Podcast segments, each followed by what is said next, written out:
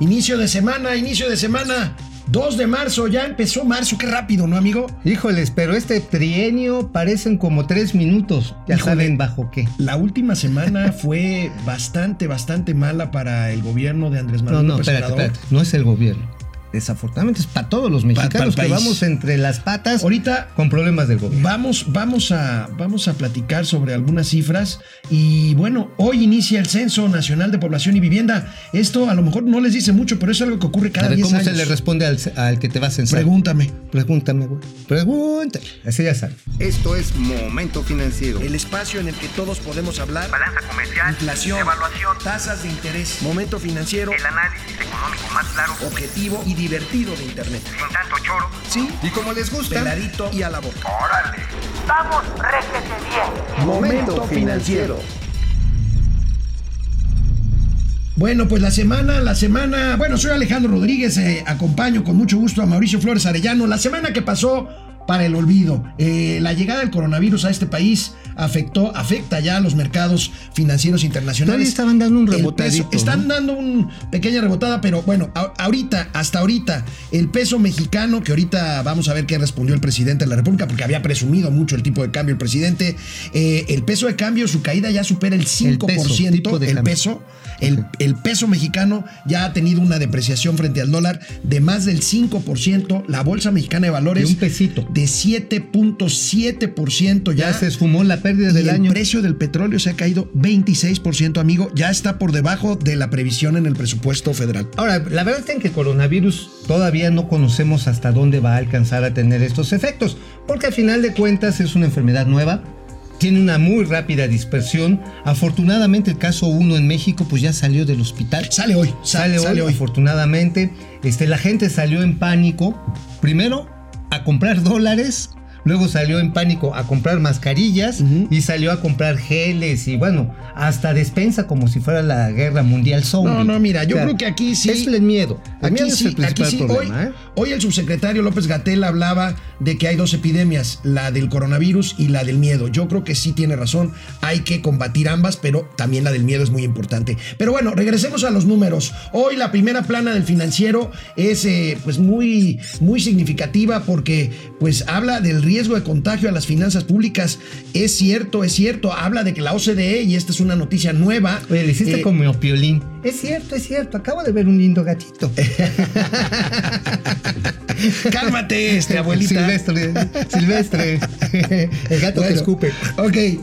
La O C D E, la O C D E baja su proyección de crecimiento de México a cero punto siete por ciento por primera Eso vez. Sí es lo baja del uno por ciento. Y bueno, pues el panorama no es, no es halagüeño. El presidente de la República hoy, hoy en la mañanera, se refirió a, a este ver. asunto a, a pregunta expresa de un reportero. Veamos. Ha resistido nuestra economía, sobre todo el peso. Aguantó eh, esta primera etapa de eh, propaganda sobre el coronavirus. En cuanto a México, siento que no vamos a tener problemas mayores. Ese es eh, mi pronóstico.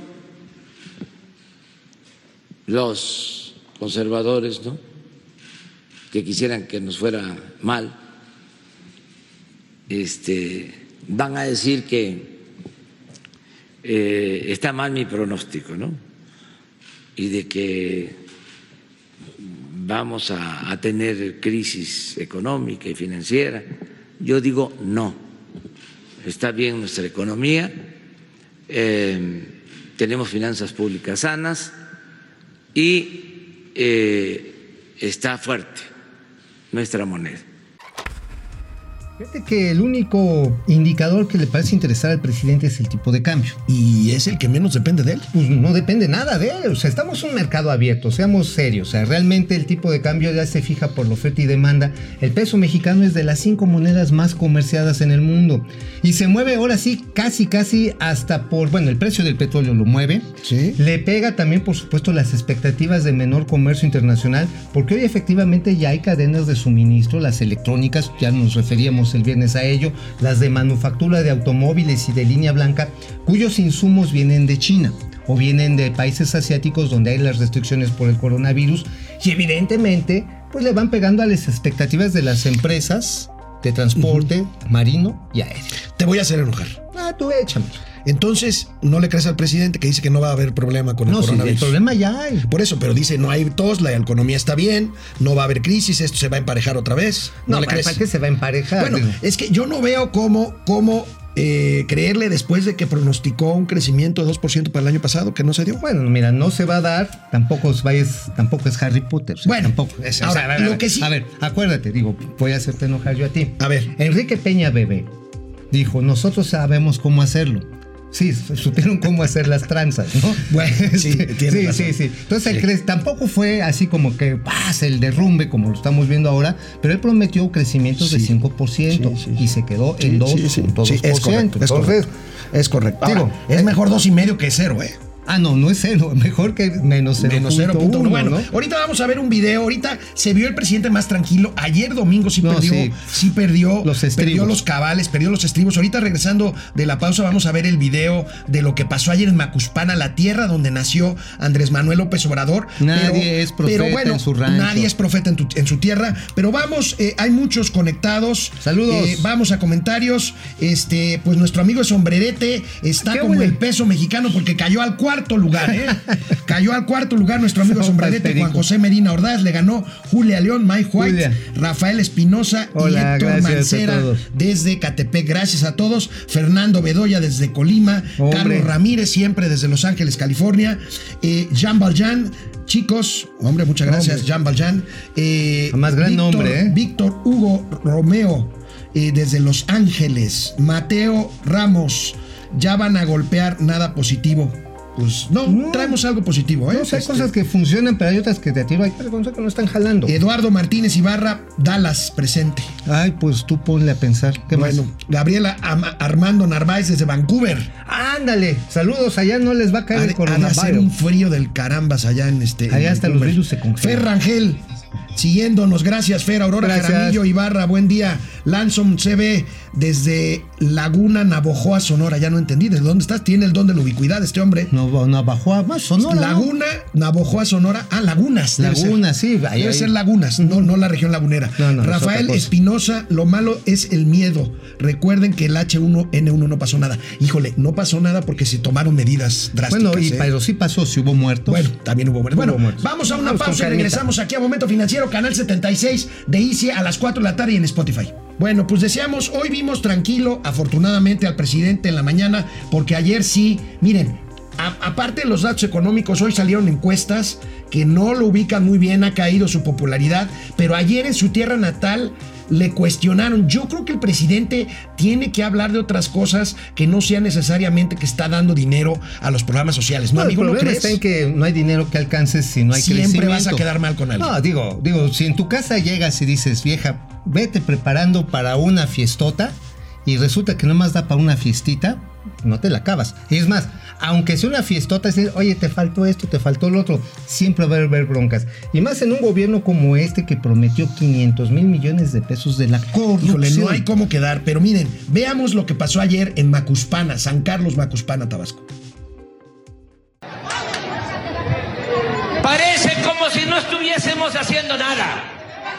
Llegamos catorce meses y a ver, yo les digo, no están recibiendo más del doble los adultos mayores en pensión.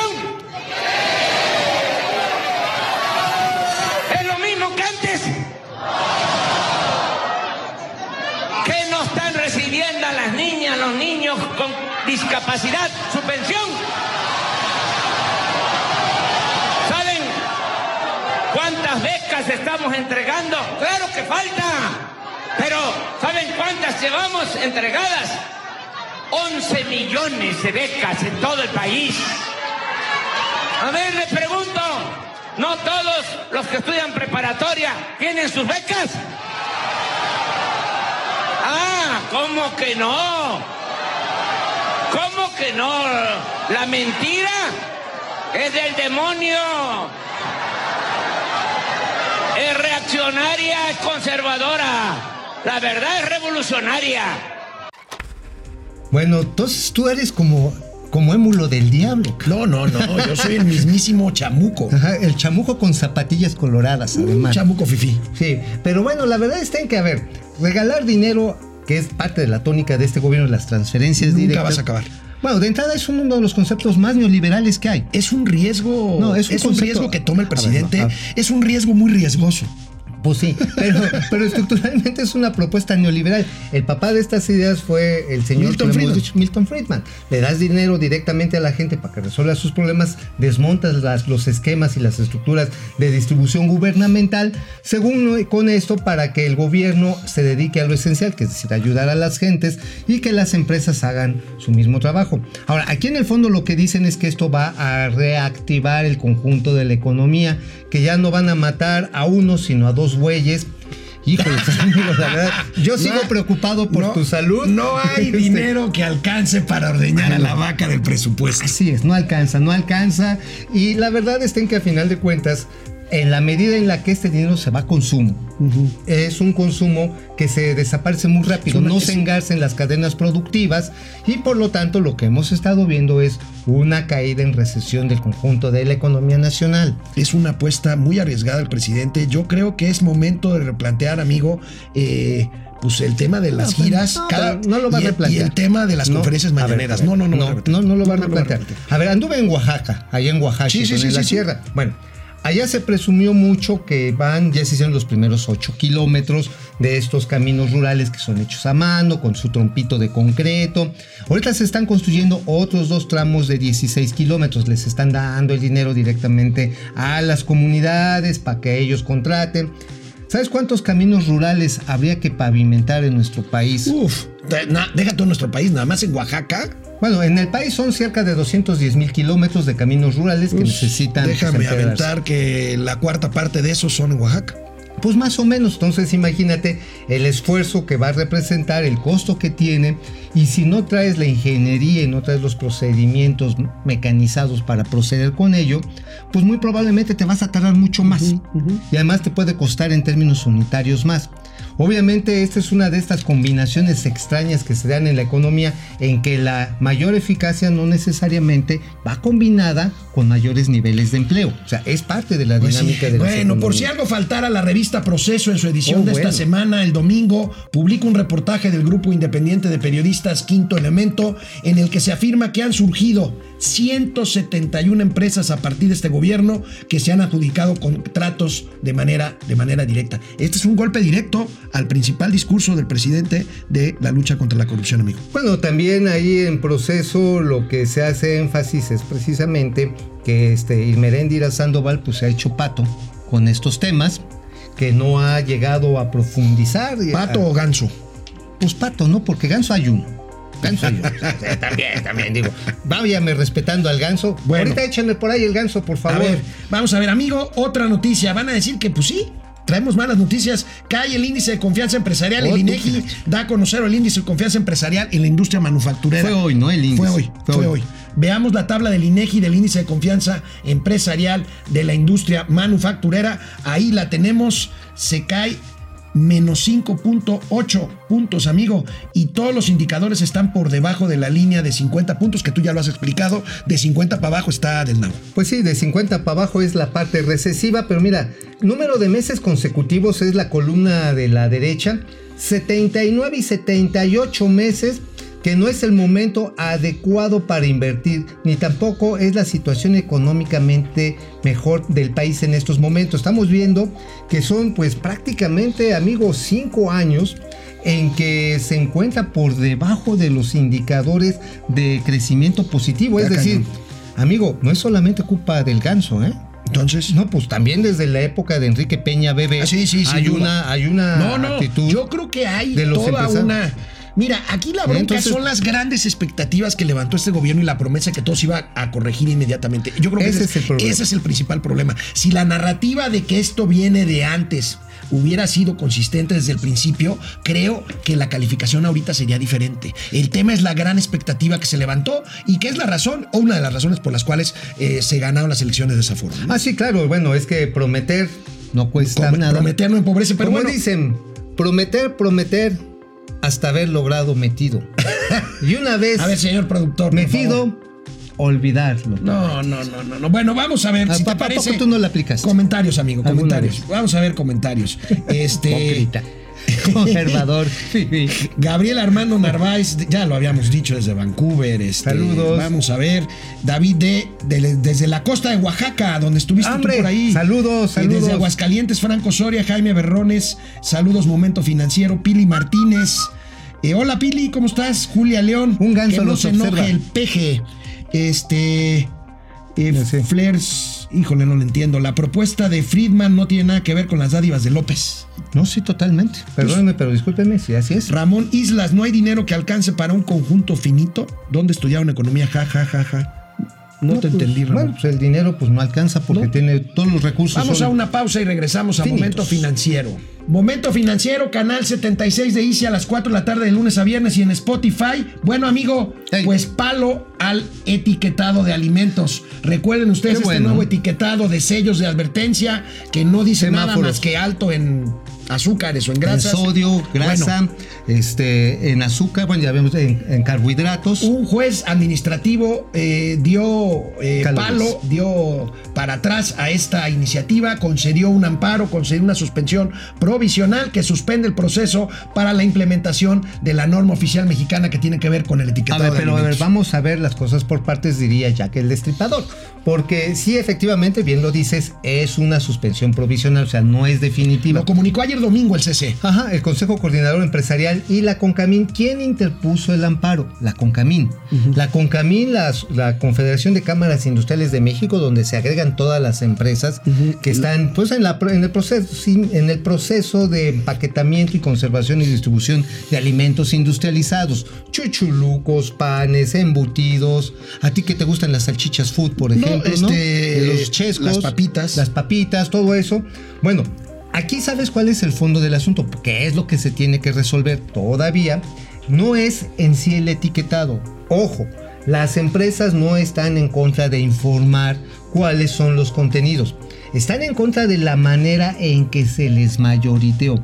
La Secretaría de Economía, la Secretaría de Salud y una parte, un subsecretario de Agricultura, les echaron un montón. Aquí lo más extraño es que todos atendieron, todos esos funcionarios, y eso es algo que se debe de dilucidar por la autoridad judicial, le hicieron caso a una O N G que se supone que no es del gobierno y no tiene ninguna función del gobierno, que se llama Poder al Consumidor. El Poder al Consumidor de Alejandro Calvillo. A ver, ¿por qué no vemos la imagen del comunicado del C C de ayer Ahí domingo? Ahí la tenemos.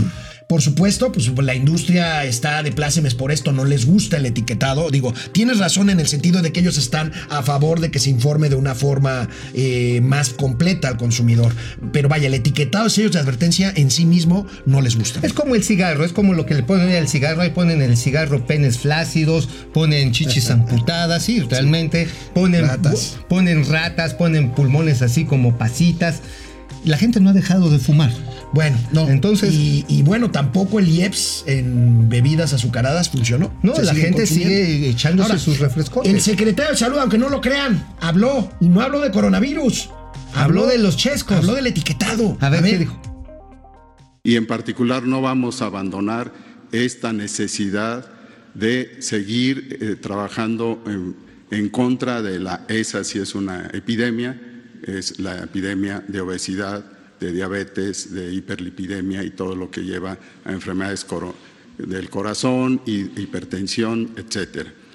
En refiriéndonos a, refiriéndonos a, a lo que señala, efectivamente, eh, la norma del etiquetado eh, fue revisada y en su instalación, en la forma de adecuación para después de, eh, de su presentación, no ha terminado. Lo que ha solicitado y bienvenido, bueno, bienvenido en el sentido que lo estamos eh, revisando, el cuerpo jurídico, es que tienen ellos duda de cómo se instaló en esta, en esta reinstalación de la norma y piden para eso este, este amparo.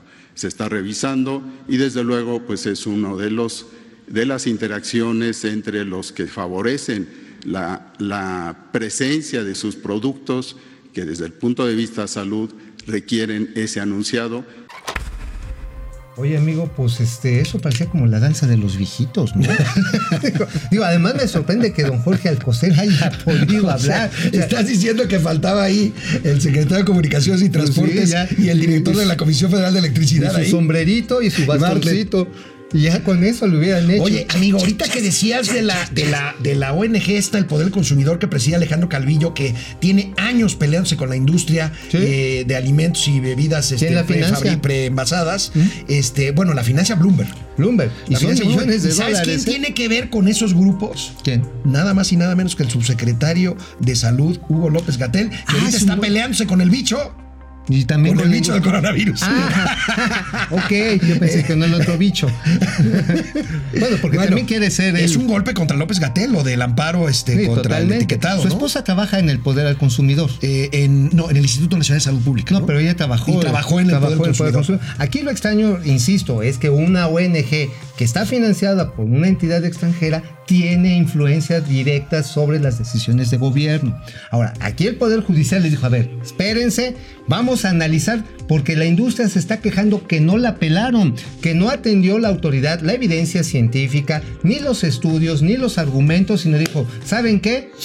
Se aclimatan o se acliponen, porque aquí van nada más las etiquetas de alto en sodio, alto en calorías, alto en azúcar, alto en grasas. Que se ya, acabó. Que ya se demostró que en Chile, en el país sud- el sudamericano, pero... en el país sudamericano del cono sur, cercano a la Patagonia, la República Ay, de Chile. Eres. Cerca de la Patagonia. Pues Ay, es un Dios. país muy largo, ¿no? No, no, no. Sí, no, sí, sí. No, no, no es un país mira, que vamos a cambiar de tema, porque esto. Mira, Mauricio, Mauricio es como los mariachis con los temas de Momento Financiero. Su ñerismo acaba, acaba con la fiesta. Ok, nada más les voy a decir bueno, una cosa. A ver, una cosa. Aquí lo importante va a ser que se mantengan los contenidos calóricos, de grasas, de sodios, de azúcar, para que el consumidor podamos elegir, los consumidores podamos decir, a ver, me puedo comer a lo mejor dos chuchulucos de estos, pero tengo que bajarle al otro para hacerme una dieta. ¿Y esto saben dónde se aprende, amigo? Uh-huh. Esto se aprende, esto se aprende en las escuelas, se aprende sí, en las es casas. Es educación. Es educación. Son hábitos alimenticios. Bueno, el día de hoy, el día de hoy inicia un acontecimiento que sucede solamente cada diez años. El Censo Achille. Nacional de Población y Vivienda, el INEGI, cuenta cuántos somos, a qué nos dedicamos, cómo se componen nuestras familias, nuestro nivel socioeconómico, las casas, si hay piso firme, si hay techo firme, si hay agua potable, si no hay agua potable, en fin, cada diez años hoy La religión inicia. que profesas. Sí, claro, todos claro. los indicadores eh, del INEGI, que es una institución que hay que cuidar siempre. Hoy inicia,